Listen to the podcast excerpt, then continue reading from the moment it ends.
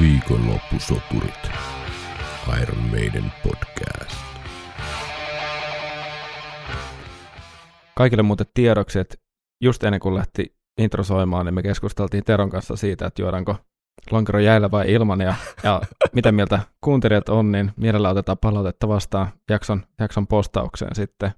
Niin, itse olen sitä mieltä, että jos juot tölkistä sohvalla housut kintuissa, niin ilman jäitä, mutta jos sen juo esimerkiksi ravintola Old Sofin terassilla lasista pikkusikaria poltelle, niin ehdottomasti paljon jäitä. Ja mä taas en siihen kategoriaan, että ilman jäitä, kiitos. No joka tapauksessa, Oli housut jalassa tai ei. joka tapauksessa tervetuloa kuuntelemaan viikonloppusoturit Iron Maiden podcastia jälleen tänne operan kummituksen luolaan viikko vierähtänyt. Ja vierotusoireet varmasti kaikilla karmaisevat, että pitäisi taas saada tunnin satsi tiukkaa Iron Maiden fiilistelyä suoraan varpaiden välistä verenkiertoon, niin sitä on nyt sitten tarjolla. Jatkamme siis petoon, eikö mikä ei petoon irti, vaan mikä peto, peto herää ää, Niin. teemajaksojamme. Aina kun teen podcastia, niin, petoon irti. ää, siis Iron Maidenin esihistoria jaksokokonaisuutta, joka päättyy sitten ää, tuohon debyyttilevyyn, joka otetaan syksyllä joskus varmaan sitten käsittelyyn. Pidämme pienen kesäbreikin, mutta sitä ennen vielä ainakin tämä ja varmaan ensi viikko, niin käydään tätä Maidenin varhaistouhua läpi.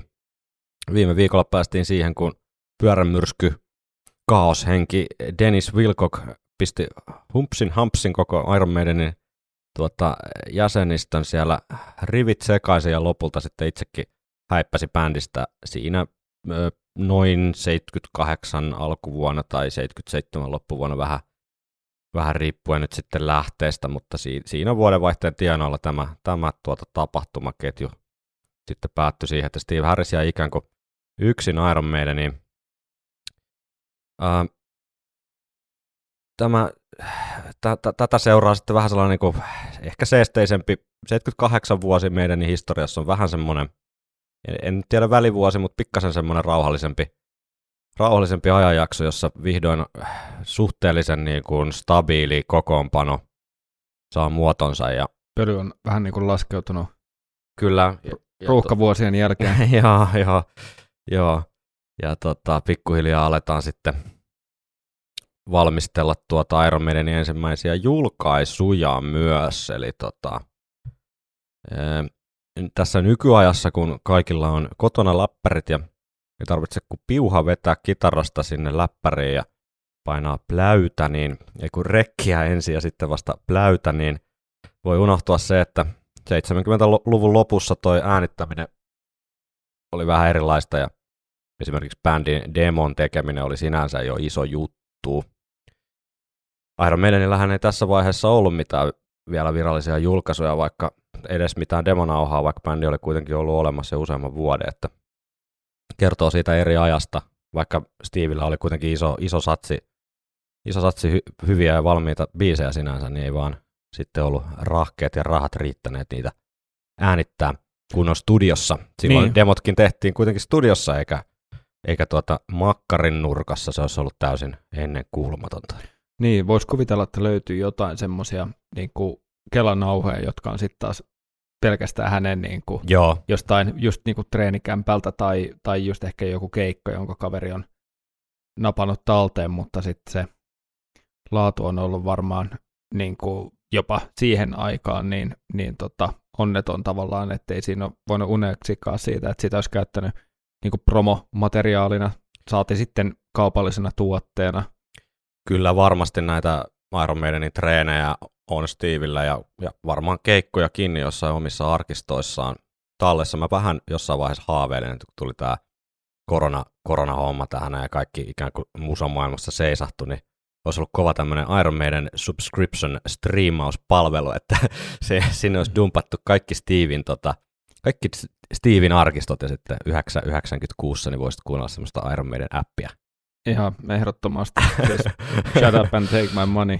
Joo. Toi olisi niin mielenkiintoista. Steven- Me ollaan aikaisemminkin juteltu siitä, että Niin jo. jos pääsis, pääsis ehkä vähän siihen Steven miel, mielen sisään vielä eri tavalla ja, ja kiinnostaisi just eniten se prosessi, jos kuulisi vaikka samasta biisistä pari versioa tai, jonkun, tai jostakin biisistä jonkun eri versioon tai mitä ikinä tai just, en tiedä, Tuo tuntuu vielä niin kaukaiselta haaveelta. Niin tuntuu. Sitten kun, sitten kun päästään Steveen haastattelemaan, niin tässä on yksi kysymys lisää listaa, mitä kysytään häneltä, että missä ovat vanhat nauhat. Niin, Mä en tiedä, onko siinä joku tämmöinen, joku tämmöinen, joku tämmöinen tota, ajatus siitä, että se ikään kuin rikkoisi sen taian, jos kuulisi jonkun trooperin postimies viheltelee niin kuin demotuksen, mutta en tiedä. Ehkä jossain isossa mittakaavassa se sitten vähän rikkoisi sitä, mutta sitten tämmöisille niin kuin supernörteille, niin tuommoinenhan olisi ihan, ihan niin kuin mahtava juttu, että pääsisi niitä arkistoja kuuntelemaan. Mutta, oh. mutta, mutta se siitä. Joka tapauksessa niin 78 vuoden aikana sitten, niin, tai siinä alkupuoliskolla, niin tapahtui pari merkittävää asiaa. Ensinnäkin kun Dennis oli äh, bändistä sitten häippässy, niin sehän tarkoitti sitten sitä, että Dave Murray saattoi sitten, kun Nemesis oli saatu riveistä, niin palata takas bändiin ja Steve pyysi Davia, Davia takas Iron Maidenin ja hän myös suostui. Davihän oli tuota, sitten liittynyt tähän Adrian Smithin silloiseen bändiin Urchiniin, ja Dave ja Adrian hän ovat vanhoja ystäviä, jos, jos hyppäät kesken tätä meidän tarinan kaartamme mukaan, niin, niin tota, oho, operan kummituksen luolassa kummittelee taas. Niin, tota, tota, tota, kertoo siis Dave Murrayn kyllä kovasta uskosta ja luotosta tähän Steven, Steven bändiin ja Steven biiseihin, että hänen lapsuuden kaverinsa bändissä soitti ja sitten kun Steve ilmasi, että nyt olisi mahdollisuus palata takaisin meidän, niin, niin, niin tota, hän sitten jätti Adrianin ikään kuin ää, lehdelle soittelemaan ja hyppäsi takaisin meidän ja ihan hyvässä hengessä Adrianhan tässä Iron Maiden Run to the Hills-kirjassa niin muistelee, että kyllähän niin kuin ikään kuin ties, että jos tilaisuus tulee Murraylle palata meidän, niin hän sinne menee ja ymmärsi täysin ne, täysin ne syyt. Ei siinä niin kuin sinänsä mitään. Mutta toinen, toinen sinänsä merkittävä vaihdos niin oli, oli sitten uusi rumpali, eli, eli 57 Hacknissä syntynyt Doug Sampson, joka oli Steven tuttuja jos Myler yhtyeestä. Doug on näitä tuota varhaisen meidän historian sinänsä merkittäviä hahmoja, että hän soittaa näillä sitten näillä ensimmäisillä julkaisuilla, joihin päästään, päästään piakkoin. Kuunnellaan vähän, mitä Doug Sampson itse muistelee tästä meidäniin liittymisestä. It wasn't the greatest gig that they'd ever done.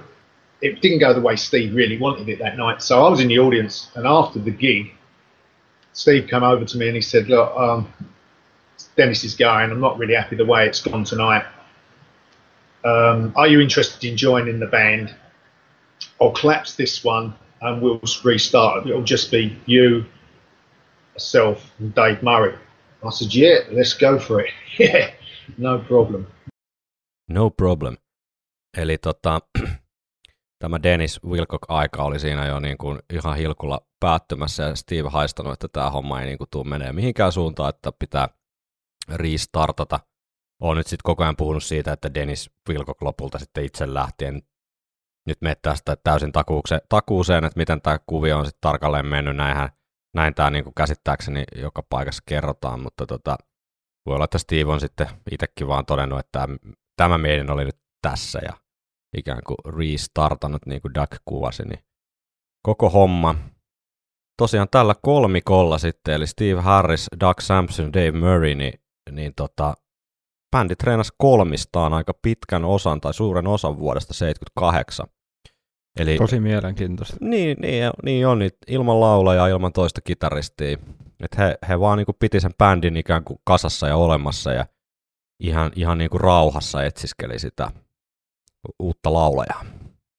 Äh, koitetaan nyt olla, ettei tästä nyt tule De- Doug Sampsonin, Doug Sampsonin tota yksin puhelua, mutta tässä samassa haastattelussa oli sen verran mielenkiintoinen pätkä vaan Steve Harriksen basson soiton kehittymisestä ää, tällaisen aikalaisen kertomana, niin kuunnellaan vielä tästä, miten Doug Sampson kuvaa, kuvaa sitä Steve Harriksen soittamista tuossa 78 vuoden alkupuolella.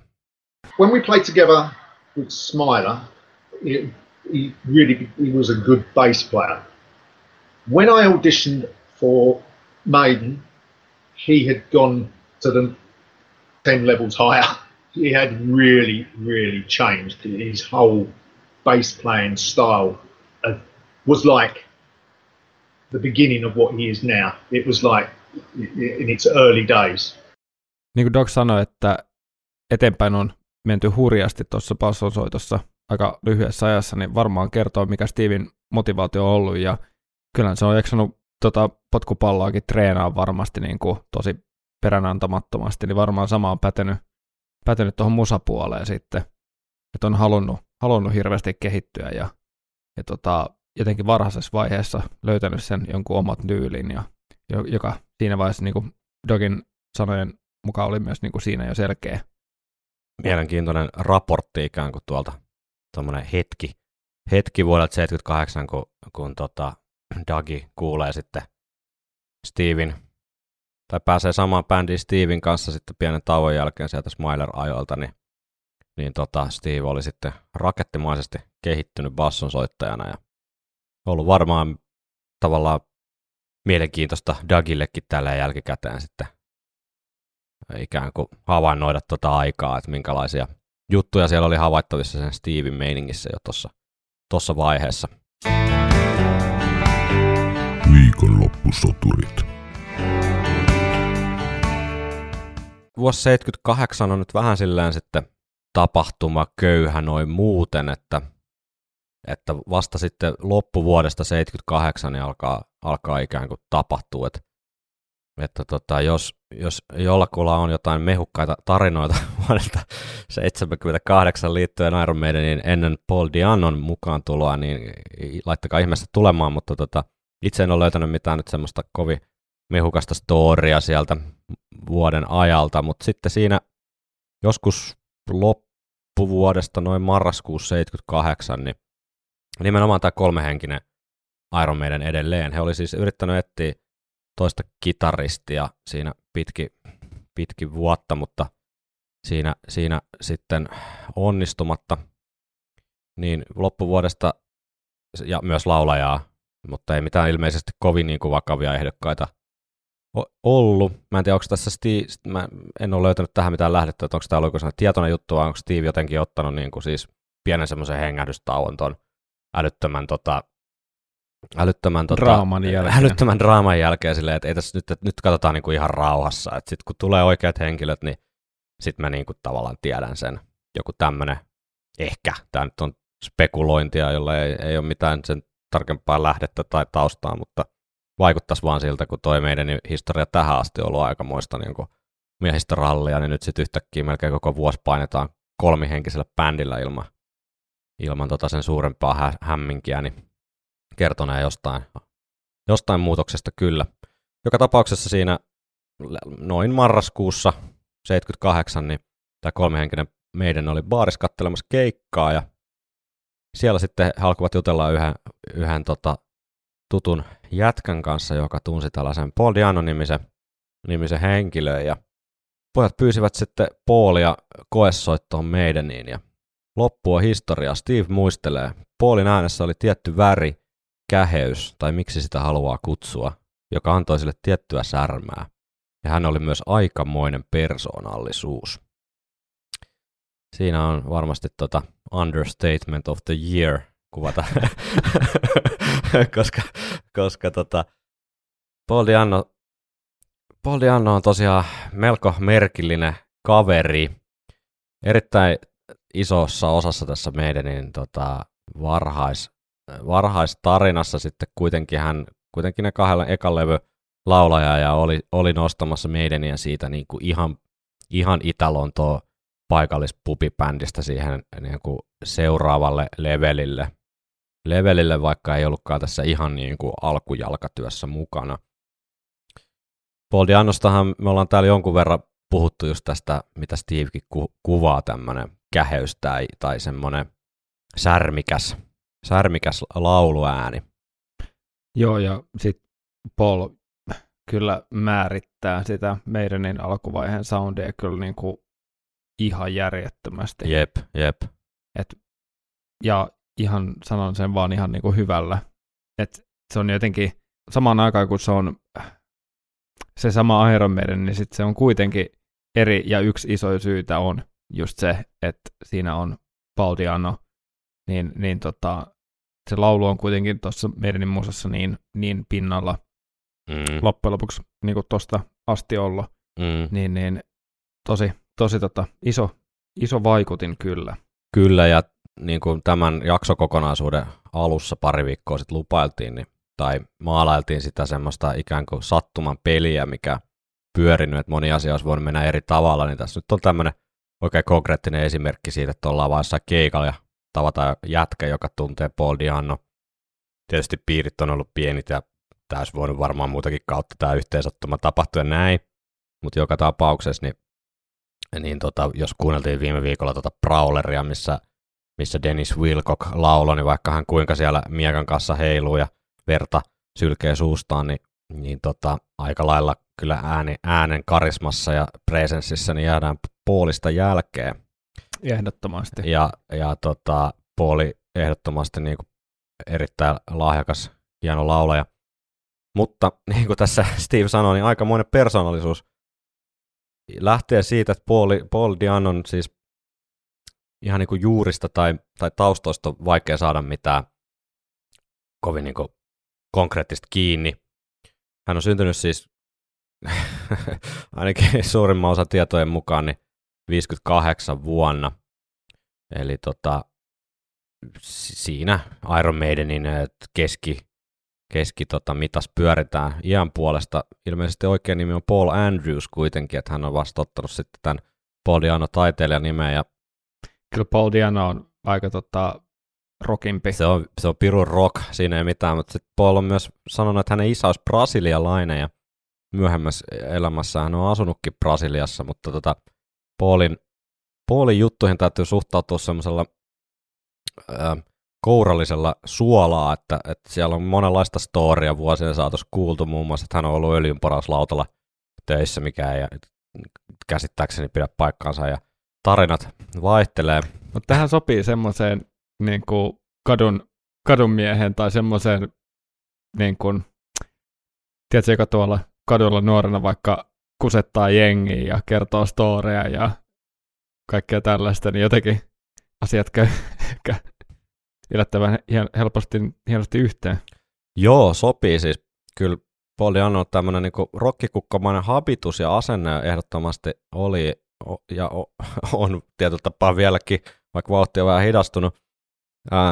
Hän ei kuitenkaan ollut todellakaan mikään kokenut siis niin kuin muusikko tai laulaja, että ihan muutamia tämmöisiä pieniä punk-bändejä ennen meidäniä ja ei ollut juurikaan esiintynyt livenä, mikä mielenkiintoista, että hän kuitenkin jotenkin noista just jostain Live at the Rainbowsta ja tommosesta, niin tulee mieleen se semmoinen ihan niin kuin tosi hyvä, hyvä lavapresenssi, mutta hän kertoo jännittäneensä esiintymistä meidän niin aina, aina todella rankasti, mikä sitten ehkä osittain johtanut, jo, johtanut sitten tuollaiseen niin kuin, tietynlaiseen itselääkitsemiseen. Äh, vielä kerran Doug Sampson, no ei, nyt, ei itse asiassa edes viimeistä kertaa, mutta Doug Sampsonin haastissa on niin, niin, niin kuin timanttista sisältöä, että Me ei ikinä luvata enää yhtään mitään. ei, mutta tota, äh, katoin vaan mun muistiinpano. Meinasin luvata, että viimeistä kertaa Doug Sampson ääneen, mutta tota, ei todellakaan. Tota, Doug Sampson kertoo Paul Dianon koesoitosta Iron Manin riveissä seuraavasti. Yeah, we met, I met up with um, a chap down uh, the Red Lion in Lakeside High Road, and, I and he said, "How's the band going, Doug?" I said, "Well, it's great, but we haven't got a vocalist." He said, "Well, one of my friends, good friend of mine, is a vocalist."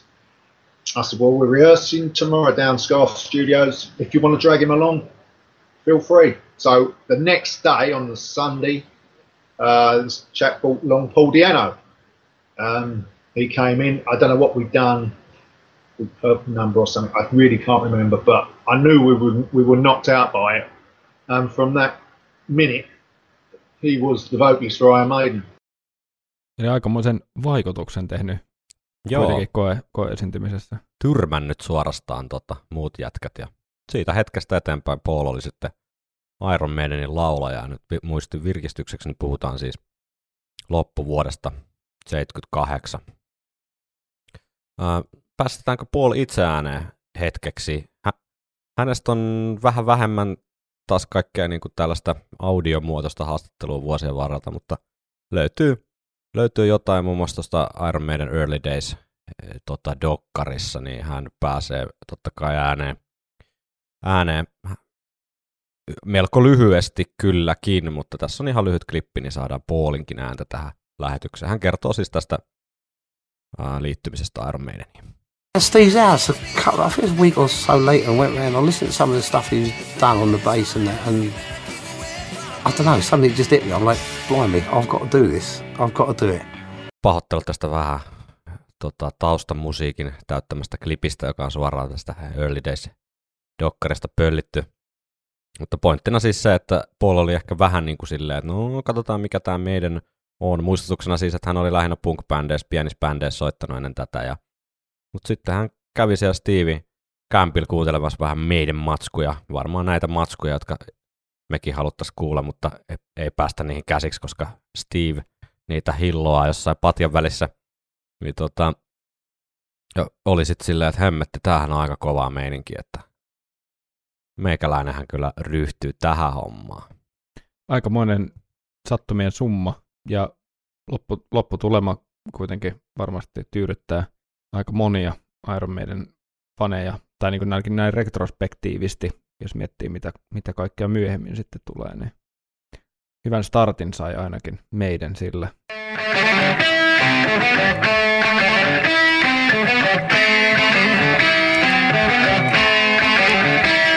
Won't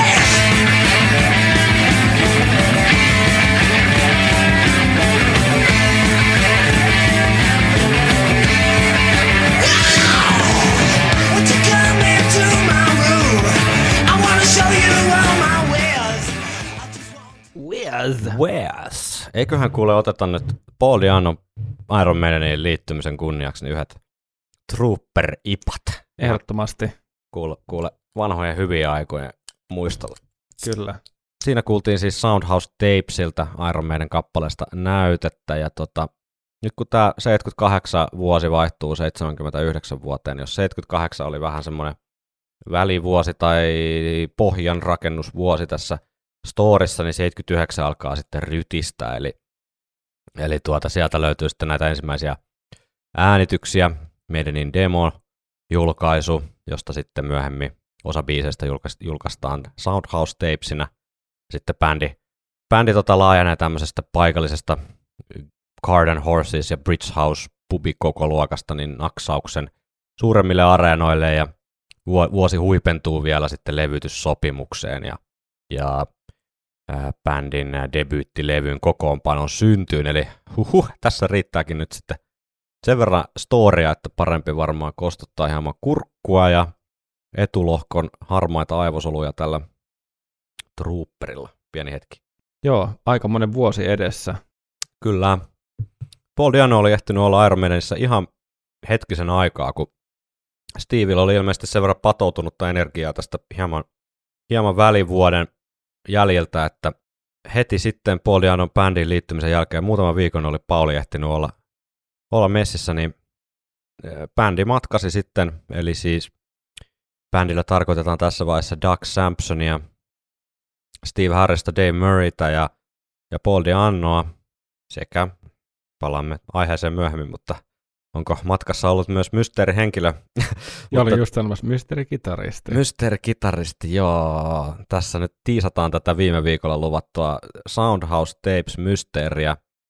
Onko levytyksellä sitten kuitenkin soittanut äh, toinenkin kitaristi? Palaamme tähän myöhemmin tässä lähetyksessä, mutta virallisen historiankirjoituksen mukaan niin tämä nelihenkinen äh, kokoonpano matkas Cambridgeen Lontoosta tämmöiselle Space Ward Studiolle äänittämään siis Iron Maidenin ensimmäistä demonauhaa.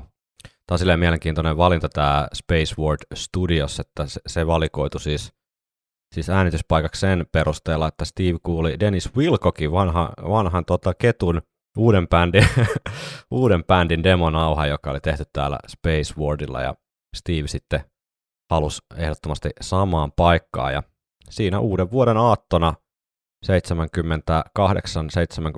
välis, välisenä uutena vuotena siis, niin bändi puukkasi 24 tunnin session Space Ward Studiolta Eikö tässä ollut takana se, että se, ne sai ton päivän halvemmalla, Joo, kun kukaan muu ei halua, halua tota, viettää studiossa uuden vuoden aattoon. kyllä, juuri näin. Kun muille ei kelvannut, niin meidän nappas kiinni. Ja 200 puntaa maksoi toi, toi tota studiosessio, mikä Ei ole ollut halpaa silloin. ei, ei ole myöskään ollut ihan halpaa. Et ymmärtää ei. kyllä, että jos tämä on niinku tämmöinen uuden vuoden aaton special deal, mitä hänen normihinnat sitten on ollut, mutta tästä just aikaisemmin viittasinkin, että tämä ei ollut mikään niinku pikkujuttu siihen aikaan, että äänitetään vaikka demo, että se oikeasti on vaatinut sitten vähän niinku rahallistakin panostusta, eikä vaan kaksi tuntia treeniksellä niinku aikaa ja näin. Mutta tämä oli siis keskellä, keskellä talvea, Paul Diano muistelee, tämä oli siis keskellä talvea ja sato rankasti lunta ja bändi yöpyi siis täällä pakettiautossaan, eli tässä tässä tota, me ei ole eh- ehkä aikaisemmin mainittukaan tätä. Sitä Green Goddess. Äh, joo, vihreä, vihreä jumalatar, eli täällä treeni, ei treeni kuin keikkapaku tai pakettiauto, jossa bändi sitten reissasi ympäri ämpäri ja siellä oli kitarat ja vahvistimet ja muutama ukko kyydissä. Ja myös täällä Cambridgeissa oli vihreä jumalatar messissä ja kun bändillä ei ollut varaa hotelliin ton 200 punnan, punnan tota, tota, tota, studiopalkkion jälkeen, niin yöpyivät sitten pakussa. Paul Diano onneksi oli sen verran kehäkettu, että hän iski sieltä paikallisesta baarista niin sairaanhoitajan ja tämän kyseisen daamin luokse sitten muu, muukin bändi pääsi pääs norkoilemaan siksi aikaa, kun Hoitsu ja Pauli hoiteli hommia. Varmasti ollut sairaanhoitajalle ikimuistoinen, ikimuistoinen uuden vuoden aatto tota, joka tapauksessa 24 tunnissa niin bändi äänetti neljä biisiä, siis Prowler, Invasion, Strange World ja, ja bändin nimikkobiisi Iron Maiden. Ja tota, jos olette nyt hämääntyneitä tästä, kun puhutaan demosta ja Soundhouse Tapesista sekaisin, niin tosiaan ensi, ensiksi nämä neljä biisiä niin julkaistiin demona, demonauhana.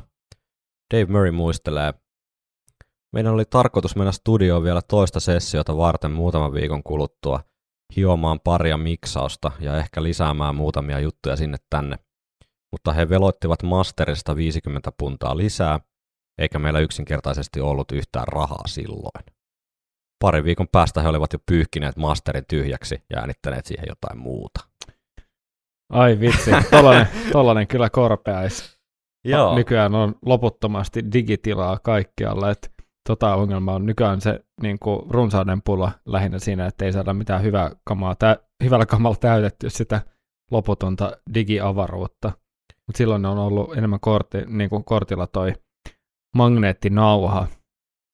Juuri näin tästä on kyse, että se on ollut yksinkertaisesti niin kallista, että ei ole ollut varaa, varaa pitää ylimääräisiä keloja siellä odottelemassa, että jos joku nobody lontoolaisbändi nyt sitten haluaa myöhemmin ronkkailla niitä, niitä tota, äh, uuden vuoden aaton sessioita, vaan siinä sitten kylmän viileästi vedetty jotain uutta matskua päälle. Tai siis tietysti lisämaksusta olisi tämän masternauhan saanut itselleen, mutta, mutta 50 puntaa ei sitten Maidenin budjetti taipunut tässä kohtaa, että saatiin sitten semmoinen kuin se, se nyt sitten oli. Joo, tämä on just että voidaan, voidaan miettiä, mitä olisi tapahtunut, jos sinne oltaisiin tehty jotain lisäyksiä, olisiko ne vienyt siitä jotain hohtoa pois, esimerkiksi en mä nyt suoraan, suoraan usko siihen, ja olisiko tilanne hirveän eri niin kuin nyky, nykytilanteen kannalta, mutta ikinä ei tiedä. Sekin on kuitenkin semmoinen tietynlainen rinnakkaistodellisuus tai ajatus, että mitä jos siinä oltaisikin lisätty jotain juttuja, ja mitä jos Stevillä olisikin tullut sitten semmoinen, että mitä jos kokeiltaisiin kuitenkin niitä koskettimia vaikka tuohon Invasioniin. Niinpä, joo. tota, äh, kuten sanottu, niin Doug Sampsonia ei vielä todellakaan ole hiljennetty tässä podcastissa, vaan kuunnellaan, että Doug Sampson muistelee Soundhouse Tapesin äänityksestä, eli bändin rumpali siis tuolla. Yeah, oh, it was great. It was the first time that me and Steve had been in a studio. But Dave had done a bit of recording before, so it wasn't so too daunting for him. But uh, yeah, I can remember doing. I mean, more than anything, I can remember doing Strange World, and um, my personal memories of that was like it was just so haunting. it really the old studio just took on a different feel. It was really, uh, yeah, it was quite eerie, really.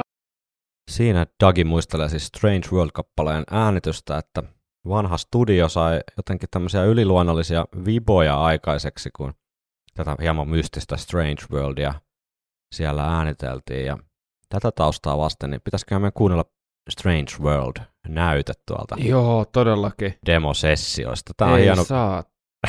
Teri.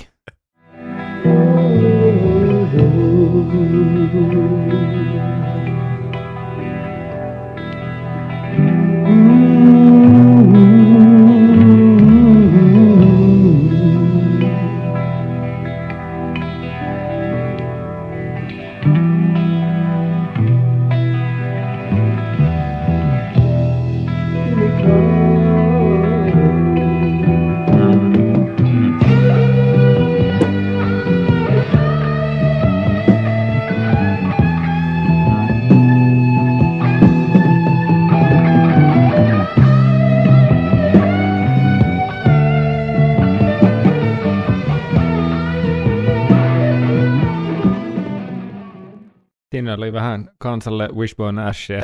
Joo, meinasin just sanoa, että tota, siinä sitä oli. Ja Regimentalkin oli nyt sitten sellainen Reggie Stable tässä vaiheessa. Ai vitsi. Hieno tunnelma.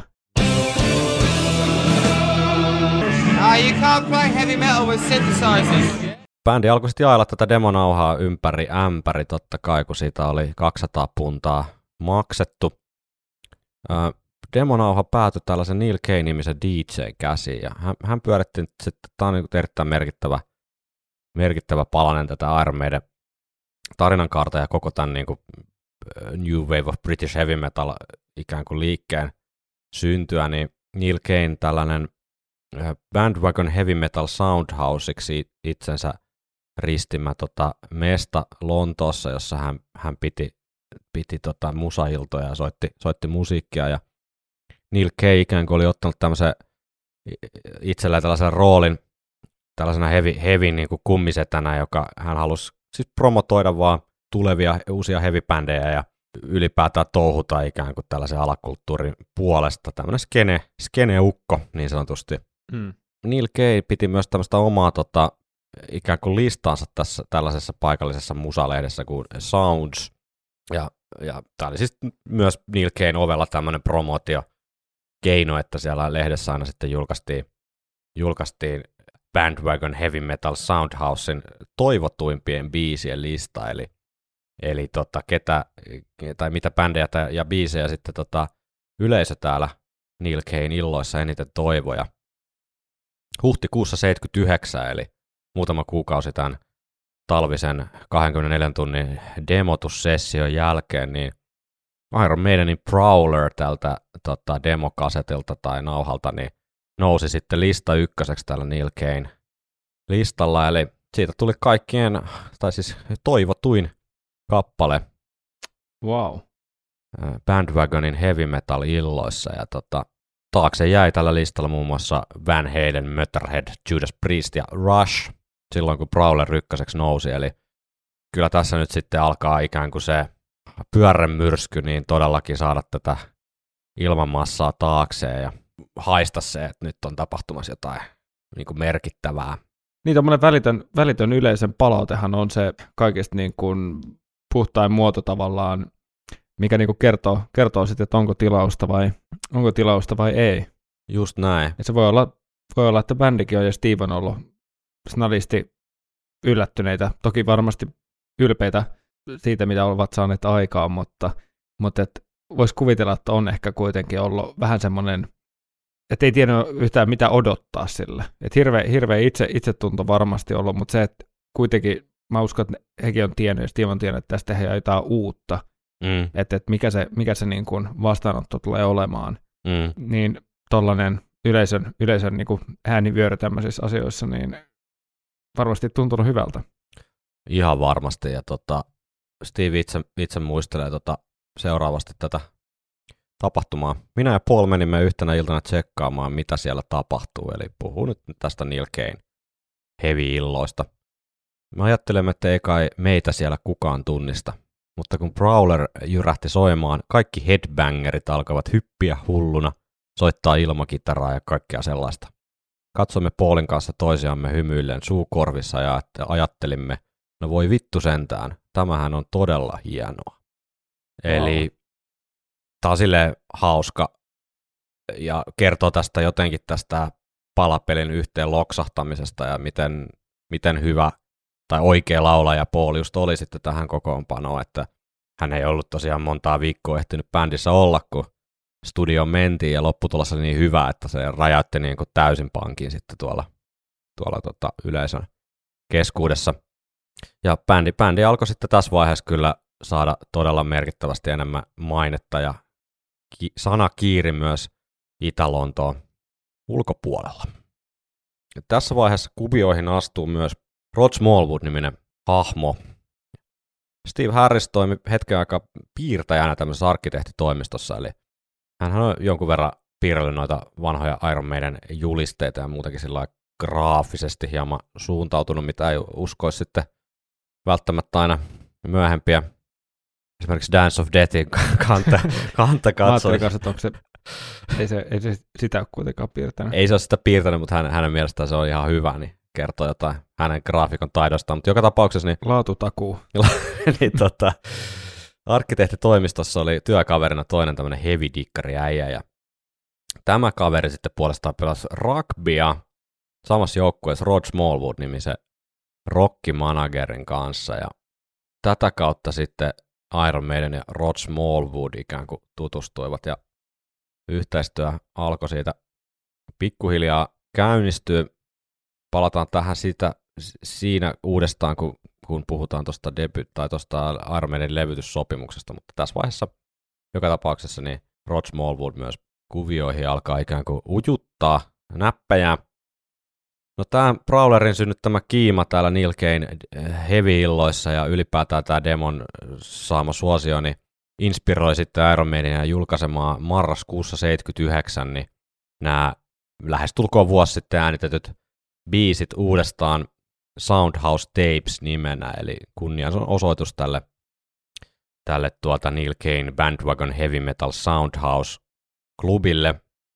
Soundhouse Tapesina julkaistiin siis kaikki kolme biisiä, eli Prowler, Invasion ja Iron Maiden, ja tämä äsken, äsken kuultu Strange World jäi siitä sitten tästä pois.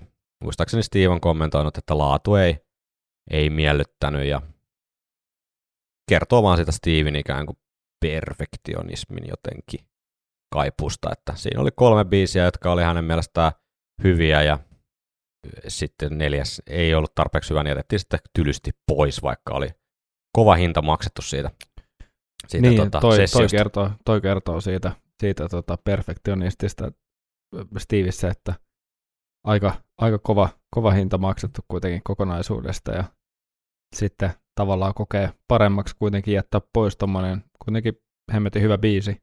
Ei se mun mielestä mitenkään niinku radikaalisti jotenkin laadullisesti ainakaan ääni, äänityksenä niinku tuotannollisesti eroa tuosta muusta Soundhouse Tapesista, että sehän on vähän semmoinen tota, karun kuulonen sinänsä koko julkaisu, että, että siinä on niinku ihan himmeesti hiottu särmiä, mikä on oma viehätyksensä totta kai siinä ja kuulostaa siltä, mitä bändi silloin kuulosti.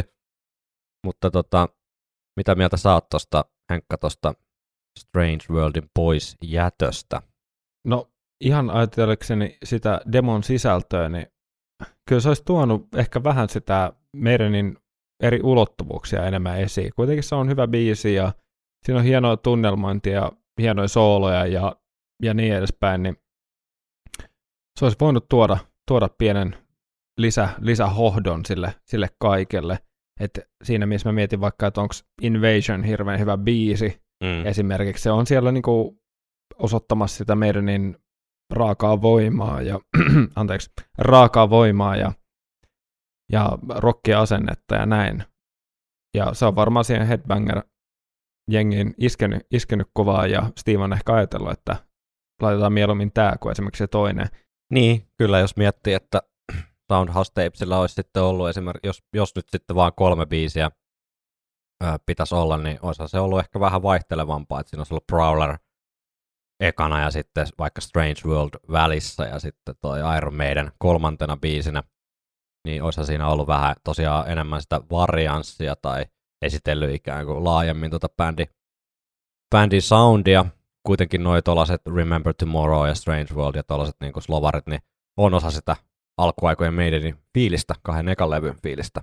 Joo, todellakin. Et siinä mielessä ehkä Soundhouse Tapes ei ole niinku ihan täydellinen kuvaus siitä bändin varhaismeiningistä, mutta tota, ehkä se on tosiaan sitten haluttu painottaa sitä energiaa ja semmoista meidenkiä. No tää oli sitten, Soundhouse Tapes on tämmöinen niinku oma kustanne tai Rock Hard Recordsin julkaisu lainausmerkeissä, mutta oikeasti siis Iron Maidenin oma, oma kustanne, jota tehtiin 5000 kappaletta ja myytiin sitten ihan salamana loppu ja Soundhouse Tapesistähän on tullut tällainen niin kuin lähestulkoon myyttinen Iron Maiden reliikki, joka löytyy vain tosikeräilijöiltä, ei meiltä löydy kummaltakaan tätä. Sitä, se suosio oli niin kovaa Soundhouse Tapesilla, että levykauppiat yritti, yritti tilata tarinan mukaan jopa parikymmentä tuhatta kappaletta lisää näitä, mutta Steve on halunnut pitää tämmöistä myyttiä ainakin yllä, että he kieltäytyi tästä sitten, koska tämä Soundhouse Tapes oli tehty ikään kuin kiitokseksi näille alkupään faneille, jotka, jotka tota, Maidenistä teki semmoisen seuraavan askeleen isomman bändin, eli he halusivat ikään kuin kiittää näitä headbangereita, kuten siihen aikaan kutsuttiin näitä heavy-faneja, niin tota, sillä, että tässä on teille tää, nämä biisit sitten vinyylimuodossa. Tämä on siis 7-tuumainen vinyyli, tämä Soundhouse Tapesi, tai vinyyli EP. Ja tota, ilmeisesti siis myös kyse siitä, että sitä vaan oli kyselty niin paljon, että eikö näitä nyt saa niin ostaa mistään. Ja, ja heillä oli vaan tämä demonauha. Mä en siis tarkalleen tiedä, että onko sitä tehty joku tietty määrä vai onko se vaan ollut semmoinen, mitä on sitten kopsailtu, kopsailtu niin kuin näille DJille ja joillekin levyyhtiö hepuille ja muille, muille tahoille silleen himas. Mutta tota, tämä oli sitten tämä Soundhouse Tapesin ensimmäinen tämmöinen ns. oikea julkaisu. 1,2 puntaa plus postikulut maksoi, jos ostit sen vuonna 79 viiden tonnin ensi satsissa nykyään. Tuosta pul- pulitetaan netissä semmoinen keskiarvona ehkä 800 euroa. Tuo on nähnyt jotain yli tonni, tonni hintoja, Uhuh. mutta tota, siinä kahdeksan huntin pinnassa se pyörii, jos itselleen mielit Soundhouse Tapesin. Silloin luulisi kyllä Strange Worldinkin niin kuin irtoavan tonne, mutta Niin, niin, niin. tulee Ostat muuten ostaisin, kun ei ole Strange World, niin ei, ei raaski millään. Kyllä tuohon hintaan pitäisi jo saada. Joo, Steven tonne tota, vieraskirja palautet. ja, joo, tota, koska tämä hinta on tämmöinen, niin sehän houkuttelee tietenkin sitten erilaisia keplottelijoita osakseen, ja Soundhouse Tapes on kyllä äh, pahamaineinen siitä, että erilaisia, tai siis tästä on sekä bootleggejä ikään kuin, jotka on rehellisesti bootleggejä, eli tehty jotain niin värivinyyleitä tai sellaisia, mitkä ei edes yritä ikään kuin feikata olevansa se alkuperäinen Soundhouse Tapes, vaan vähän niin kuin vaan semmoinen kunnianosoitus tai sitten voi ajatella kyynisemmin niin rahastus. Mutta sitten on vielä tämä niinku ikävämpi puoli, eli tällaiset niinku selkeästi feikit, jotka yrittää feikata olevansa alkuperäisiä ihan rahastusmielessä. Pyörii maailmalla erittäin paljon, eli jos nyt sitten sait vaikka veron palautuksia tänä vuonna vähän enemmän ja oot nyt sitten viikonloppusoturit podcastia kuunnel, kuunneltuasi niin rajussa Iron Maiden kiimassa ja haluaisit Soundhouse Tapesin niin itsellesi, niin tota, ole ainakin äärimmäisen tarkkana, että mistä ja keneltä sä nostat, että, että tota, netistä löytyy ihan tämmöisiä asialle omistautuneita verkkosivuja, jotka opastaa tunnistamaan feikin Soundhouse Tapesin aidosta Soundhouse Tapesista, eli lähtien tota kannen väri, värin tota koodeista ja tällaisista. Sehän on tämmöinen punainen, punainen kansi, missä Paul Diano livekeikka kuva ja Iron Maidenin vanha logo siinä. Mutta täältä löytyy sitten ihan lähtien niin kuin noiden pahvien taitoksista ja tyyli liimauksista ja, ja kaikesta mahdollisesta pikkudetalista, että miltä voi sitten koittaa, koittaa päätellä, että onko tämä aito vai feikki. Tietysti tämän tyyppiset sivustot auttaa sitten niitä oikeasti asialle omistoituneita feikki Soundhouse Tapesin tehtailijoita niin tekemään entistä parempia versioita, joita nykypäivänä, jos itse olisin ostamassa tätä Soundhouse Tapesia, niin en tiedä kyllä oikein keneltä tai mistä sen uskaltaisi edes ostaa. Että täytyisi olla kyllä äärimmäisen luotettava taho ainakaan netistä en näkemättä sitä, niin lähtisi itse shoppailemaan. Onkohan niitä kasetteja yhtään? Mä oon miettinyt tätä joo. Mä, mä en, kun tää on just, että käsittääkseni sitä ei ole niinku sillä lailla printattu missään, vaan se on ollut tällainen niinku mankasta mankkaan tyyppinen demo, niin silloinhan se on vähän niin ja näin, että mikä on sitten ikään kuin se alkuperäinen tai silleen, että Niin totta, jos, se- jollakin on tie- jos joku omistaa tällaisen, Joo. niin jos joku omistaa tämän alkuperäisen demonauhan, niin tota, laittakaa kuvia Laittakaa ja viestejä. Että onko siinä ollut sitten Xerox-kannet vai jotkut vaan käsinkirjoitetut. joo, ja En- kopion siitä voi jättää tota, Käpylän Old Sofien terassille. Joo, Old Sofin terdelle siihen tota nurkkapöytään, siihen Mäkelän kadun puoleiseen nurkkapöytään, niin sinne pöydän alle, niin käydään se sieltä sitten hakemassa loppuilasta. Viikonloppusoturit. Otetaanko hetkeksi käsittelyyn tapaus Paul Keynes? a.k.a. mysteerikitaristi. Joo, tota, Paul Keynes ei välttämättä kovin monelle Iron Maidenin kuuntelijalle merkkaa yhtään mitään.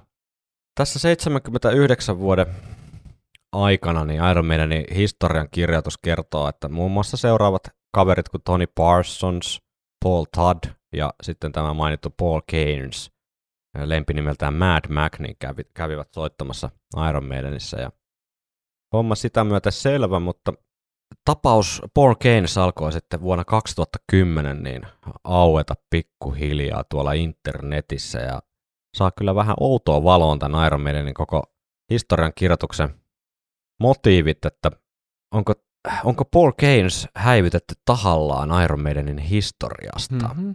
Mm-hmm, mm-hmm. Hommahan lähti nimittäin sillä tavalla purkautumaan, että vuonna 2010 niin henkilö, joka väitti olevansa Paul Keynesin veli, Ei Riki Sorsan veli. ei, ei Rikki Sorsan veli, niin kirjoitti äh, tänne Space World Studion vieraskirjaa. Muistatko tämmöiset vieraskirjat internet-sivuilla?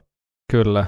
Eli tota, aikana ennen somea ja myös 2010 Space World Studion tapauksessa, niin, niin tota, vieraskirjat oli, oli tota, erinomainen kanava kaikenlaiseen kommunikointiin, niin tota, tota, tämä Paul Keynesin veljeksi itseään kutsuva henkilö niin kirjoitti tänne studion vieraskirjaa, että hänen broidinsa soitteli, soitteli tota, silloin 70 78-79-luvun taitteessa Iron Maidenissä ja kävi täällä Sa- Space World Studiolla soittamassa ja harmikseen sitten tämä Broidi oli kadottanut tämä kasetin ja kyseli sitten perään, että olisikohan tämmöistä jostain saatavilla. Ja tästä sitten ää, netti etsevät tarttuvat kiinni, että mitäs, mitäs, että eihän Paul Keynesia ole missään yhteydessä oikein mainittu soittaneeksi täällä Space World Studion sessioissa, eli samalla myöskään sta- Soundhouse Tapesillä ja ää, internetti ilmestyy myös valokuva Paul Keynesiltä itseltään täältä tota, Tämä on Game- kyllä mielenkiintoinen. Cambridgeista talvelta 70 tai uuden vuoden aatolta 78-79, jossa kuvassa on siis Paul Dianno, sitten Paul Keynes hänen itsensä mukaan, sitten keskellä on Paul, Keynes, Paul Keynesin äh, koira Nelson, sitten on Dave Murray, Steve Harris ja rumpali Doug Sampson, ja he, he seisoo tuota tämmöisen pubin edessä tässä valokuvassa, hyvin talvinen, talvinen meininki, ja tästä sitten Iron Maidenin varhaishistoria yksi hahmoista, josta ei ole tässä kauheasti puuttu, koska tätä informaatioähköä on muutenkin ihan varmasti riittämiin teille, niin Lu- Loopy Newhouse, joka oli siis tällainen tota, varhaishistorian Iron Maiden öm, talonmies, pikkarainen, roudari, yleismies Jantune, niin kirjoitti sitten omaa blogiinsa, että kun hän näki tämän, tämän tota, kuvan tästä Paulista koiransa kanssa täällä Cambridgeissa, niin hänelle yhtäkkiä tuli väkeviä muistoja siitä, että muista miten Paul, eli nyt puhutaan siis Paul Keynesistä, ei Diannosta, että Paul Keynes oli Loopy Newhouselle kertonut, miten hän nukkui pakettiautossa, eli ää, Green Goddess. Green Goddess todiste numero yksi, ja että tämä Nelson, eli tämä koira, olisi pitänyt sitten häntä lämpimänä siellä pakettiautossa omalla ruumiin lämmöllään, ja tällaisen kaukaisen kaukaisen muiston sitten Loopy Newhouse sai, kun näki tämän kuvan. Eli tässä on nyt tämmöisiä ikään kuin aihetodisteita, mutta jos nyt tätä oikeudenkäyntiä sitten jatketaan, niin siirrytään, siirrytään tota, mulla on muutama sitten tämmöinen niin savuava asetyyppinen todisteaineisto tässä kasattuna. Mitä, mitä oot, oot, vaikuttaa, vakuuttavatko nämä todisteet sut Henkka vielä vai, Kiinnostaa, vai kiinnostaa tarvitaanko kuulla. vielä järeämpiä? Eli nyt meillä on siis valokuva Paulista Nelson koiran kanssa Cambridgeissa väitetysti ja sitten Loopy Newhousein muistelot siitä, että kyllä Paul siellä tosiaan oli Nelsonin kanssa mukana. Mutta Soundhouse Tapesin Invasion-kappalehan on semmoinen mielenkiintoinen vanha Iron Maiden biisi, että se ei näille, näille tota, kummallekaan kahdelle ekalle levylle päätynyt toisin kuin Prowler, Iron Maiden ja Strange World, eli se on ainoastaan tota, Soundhouse Tapesilla ja sitten tällä demokasetilla julkaistu ja ihan muutaman kerran livenä soitettu. Semmoinen suht suoraviivainen, vähän tuommoinen Biisi. ratsia henkinen tota, suomi-punkki-biisi biisi melkein, mutta tässä on nyt kolme liidiosuutta tässä biisissä. Siis lead-kitara-osuutta. Kuunnellaanko näistä nyt sitten kaikki kolme sillä korvalla, että, että tota, ensimmäinen ja kolmas näistä näytteistä niin kuulostaa kyllä todella erilaiselta kuin, kuin tota, näyte numero kaksi, joka sitten taas kuulostaa hyvin paljon tutulta Dave Murrayltä, mutta koita Henkka nyt sitten kuunnella nämä sillä korvalla, että, että soittaako näissä kaikissa kolmessa näytteessä sama kitaristi vai soittaako mielestäsi näytteissä yksi ja kolme eri kitaristi kuin näytteessä kaksi. Kuunnellaan nyt Mä ensin. kuuntelen molemmilla korvilla Nyt kuunnellaan, samaan aikaan. kuunnellaan näyte yksi.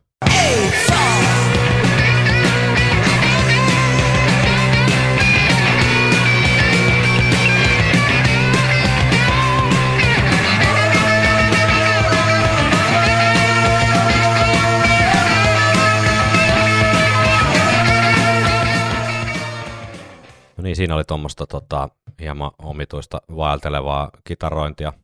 Bendausta. Joo, no niin, siinä oli näyte yksi, mutta sitten kuunnellaan näyte kaksi.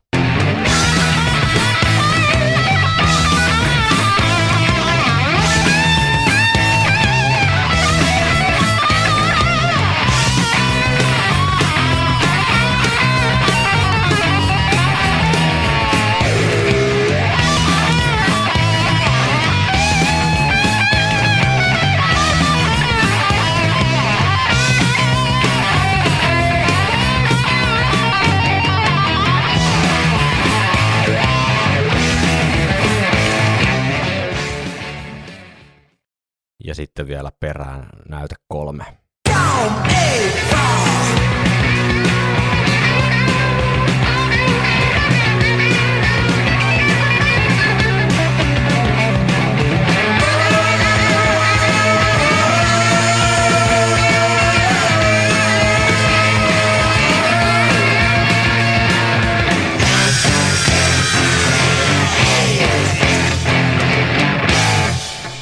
Joo, tajun kyllä pointin. Kyllä tuossa keskimmäisessä niin kuin toi Murray Soundi on aika tunnistettava ja siinä on semmoisia piirteitä, jotka niin kuin toistuu, toistuu niin kuin edelleen. Joo, Sitten nämä, nämä pari muuta niin on kyllä vähän off tavallaan Niin, tästä, mä- tun, tästä tu, tutusta paletista. mä en nyt halua asettaa sua mihinkään semmoiseen tilanteeseen, että joutuisit nyt tässä tota, väittämään yhtään mitään, mutta mä vähän vaan kyselen sulta tällä kitaristina, että onko mahdollista, tai siis onko noin sun mielestä kauhean kaukana tai lähellä toisiaan noin näytteet, mitä, voisiko ne olla sama kitaristi? Sanotaan näin, voisiko ne olla saman kitaristin soittamia? No vois, mutta tässä on muutama asia, tai ainakin semmoinen, mikä tulee mieleen, että toi soundi on ihan täysin eri. No se on, se Ja- on niinku yksi, Ja se, se on mun mielestä konkreettinen esimerkki tavallaan, tai konkreettinen juttu, että, että siinä on soittanut eri tyyppi eri kamoilla. mm, Ja musta tuntuu, että Davilla on ehkä ollut oma soundi tuossa vaiheessa ainakin, ainakin jossain määrin jo alustettuna. Ja toi taas oli hyvin cleania tuommoista bendailua, mitä siinä tuli, ja Mm. mä en siellä kuulu niin vahvasti mitään sellaisia ö, niin vahvoja Dave Murray viboja tai Dave Murrayn semmoisia, mitä nämä nyt on, siis tämmöisiä ö, Tavaramerkkejä, manereita, niin. niin, manereita siellä et enemmän mä kuulin siellä semmoisia manereita, jotka voisi olla kenen tahansa soittamia. Aivan. Eli ehkä just semmoisia, että tunnut soittaa näihin sessioihin kitaraa ja Aivan. soitat tähän jotain tällaista, eikä sille, että otat tämä biisi omaksi ja teet tässä joku sun oma juttu.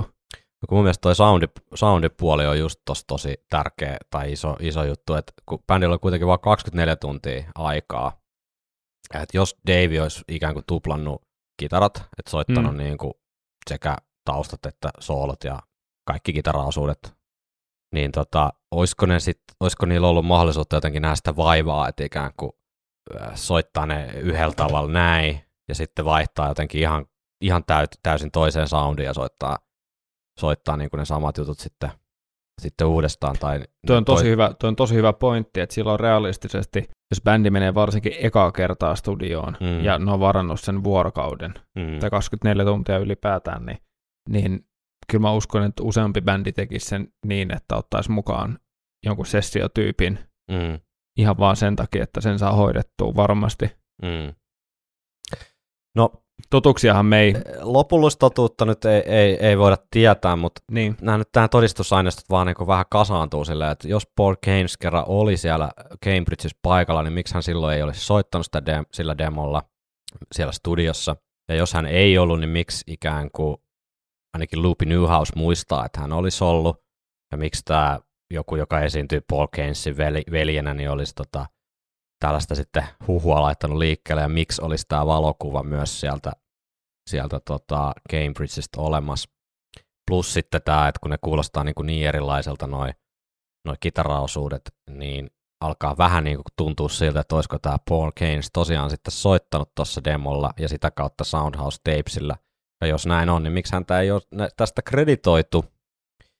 Yksi syy voi olla se, että hän oli sitten, kun tässä oli aika pitkä gappi tässä demon julkaisun ja sitten tämän Soundhouse Tapesin julkaisun välillä, jotka siis samoin biisejä, mutta eri formaatissa, niin, niin tota, olisiko sitten vähän tämmöinen regimental-tyyppinen kuvio, että, että kun hän oli sitten jo lähtenyt bändistä, niin häntä ei haluttu sitten enää, enää juuri muistella tässä kohtaa. Ja sitten kuten tarina kertoo, niin kun ne masterinauhat oli jo vedetty sileeksi, niin ei ollut ikään kuin mitään mahista enää vaikka Davin käydä uudestaan soittamassa niitä tai, tai jonkun uuden kitaristin.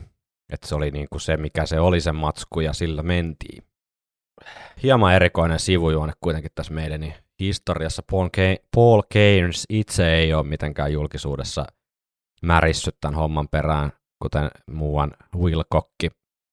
Että hänet olisi jotenkin tästä hylätty, että tuntuu, että hän ei ole, hän ei ole tota, mitenkään katkera, mutta kuitenkin toimitti tämän valokuvan, että sille vaikuttaa jotenkin uskottavalta tämä tarina, mutta ken tietää. Pistetään listaan siihen, kun päästään Steve Harrista haastattelemaan, että miksi tätä ei ole mainittu, koska tavallaan mä en niin kuin mitään järkevää syytä sille, että varsinkaan tässä myöhemmässä niin kuin historiankirjoituksessa Early Days-dokkarissa tai siinä Run to the Hills-kirjassa tai mistä tahansa muussa lähteessä, niin miksi Mm. siinä vaiheessa ei olisi voitu korjata, että joo, hän oli siellä, mutta sitten koska hän oli lähtenyt, niin me jätettiin se siitä Soundhouse Tapesista niin kuin mainitsematta ja se on vähän silleen, tehtiin tälleen tyhmästi, Ty- tyyppisesti, tiedätkö niin et, kyllä. Sitten se menee niinku semmoisesta siitä kategoriasta, että vähän niin kuin 70-luvun lopussa jätettiin se nyt sitten laittamatta siihen Soundhouse Tapesiin, niin vähän semmoiseen niin aktiivisempaan niin kuin salailuun mun Juu, näkö, juu. näkökulmasta. Jep, ja en mä tiedä, onko siinä sitten, että he on oikeasti sopinut asiasta jo silloin esimerkiksi, ja sitten kun Steve tuntuu kuitenkin ehkä vähän semmoiselta jääräpäältä, että, että jostain asiasta on sovittu, niin pidetään sitä kiinni tavallaan, että ei Niin. aleta niinku vuotamaan niitä tietoja tai muuttamaan jossain vaiheessa. Niin, Et en, en tiedä, mutta jaa, siihen, se jäänee mysteeriksi tässä, tässä kohtaa, mutta toivottavasti tapaus Paul Keynesiin saadaan vielä joskus lopullinen totuus. Palaamme Soundhouse Tapesiin ehkä joskus myöhemmin tulevaisuudessa. Jakso ideoita on vuosikausiksi eteenpäin, joten katsotaan, miten pitkään tämä dieseli täällä yskii. Että ei pääst- ainakaan luvata mitään. ei vielä. ainakaan luvata mitään, mutta sen verran voidaan luvata, että nyt ei eh, sekaannuta Soundhouse Tapesiin sen enempää kuin sormet on vaan niin kuin kynsiä myöten savessa tässä kohtaa, niin ei isketä koko kouraa sinne mutaan. Viikonloppusoturit. Meillä alkaa taas olla tunteroinen Iron Maiden tykittelyä mittarissa. Pitäisikö meidän jatkaa ensi viikolla? Ensi viikolla meillä olisi lisää näytteitä nyt, kun tämä on tämä ketsuppipullo korkattu. Eli Iron Maiden on päässyt levytysten makuun, niin ensi viikolla sitten on enemmänkin niitä varhaisia, varhaisten biisien levytysten näytteitä tarjolla. Ja tuota, Joo, nämä on tosi mielenkiintoisia. Ne on todella mielenkiintoisia ja sitten tota, pikkuhiljaa alkaa se debyyttilevyn kokoonpanonkin muodostua, kun muuan Dennis Stratton ja Clive Burr liittyvät Iron Maideniin, eli alamme pikkuhiljaa. Tunnelin päässä näkyy jo valoa ja debyyttilevy siellä jo hämöttää nyt, kun on päästy kerran menestyksen makuun. Kyllä. Palautetta voi lähettää meille somen kautta, Facebook tai Instagram tai sitten vaikka sähköpostitse viikonloppusoturit at gmail.com, se on varsin suotavaa, me täällä niitä, niitä puretaan ja, ja käydään läpi ihan näin lähetyksen yhteydessäkin. Kevään lopuksi tehdään semmoinen tota, recap-episodi. Pidämme siis, kun saadaan tämä esihistoria-paketti kasaan, niin pidetään pieni kesätauko ja jatketaan syksyllä sitten siitä debyyttilevyn tiimoilta, mutta tehdään semmoinen, tehdään semmoinen vähän fiilistelyjakso tuossa vielä, eli vedetään tämä eka puolivuotinen purkki. Eli jos on jotain palautteita tai kysymyksiä ikään kuin liittyen tähän podcastin tekoon tai johonkin muuhun, muuhun Iron Maiden aiheeseen, mihin haluaisit ottaa jotain kantaa tai höpötellään täällä näin, niin tehdään tämmöinen vähän vapaamuotoisempi jakso, niin laittakaa siihen. Joo, saa liittyä tavallaan millä tahansa, millä tahansa tavalla Iron Maideniin, kunhan se liittyy Iron Maideniin. mielellään, mielellään, kiitos joo. Että meillä on jonkun verran käsittelemättömiä palautteita ja semmoisia, mitä voidaan sitten siinä, siinä myös käydä, mutta lisää saa laittaa tulemaan. Ei muuta kuin pitäkää trupperit kylmässä ja Housut jalassa. näin on. Kuulemiin Ja lonkerot jäittä. Lonk- lonkeroihin iso, iso kauhallinen jäitä.